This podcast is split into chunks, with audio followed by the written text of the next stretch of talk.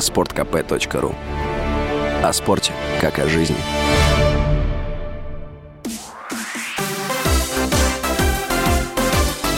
Новости спорта.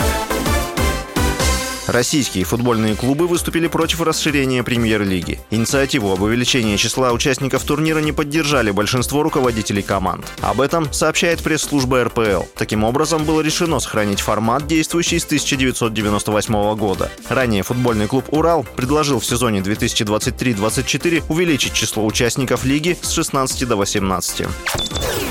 Российская теннисистка Анастасия Потапова, занимающая восемьдесят девятое место в рейтинге дабл ю ти эй, в первом круге турнира в немецком Бад-Хомбурге проиграла немке Татьяне Марии. На турнире продолжают выступление еще четыре россиянки. Первая ракетка России Дарья Касаткина в первом круге обыграла представительницу Германии Андрею Петкович, а Камила Рахимова победила соотечественницу Людмилу Самсонову.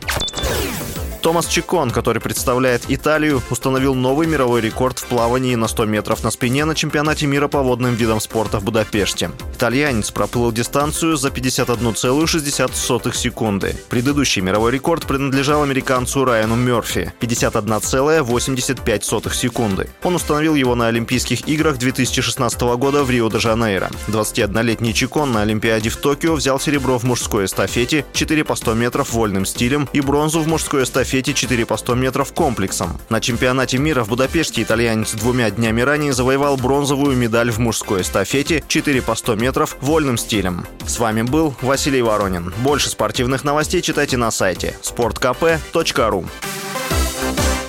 Новости спорта.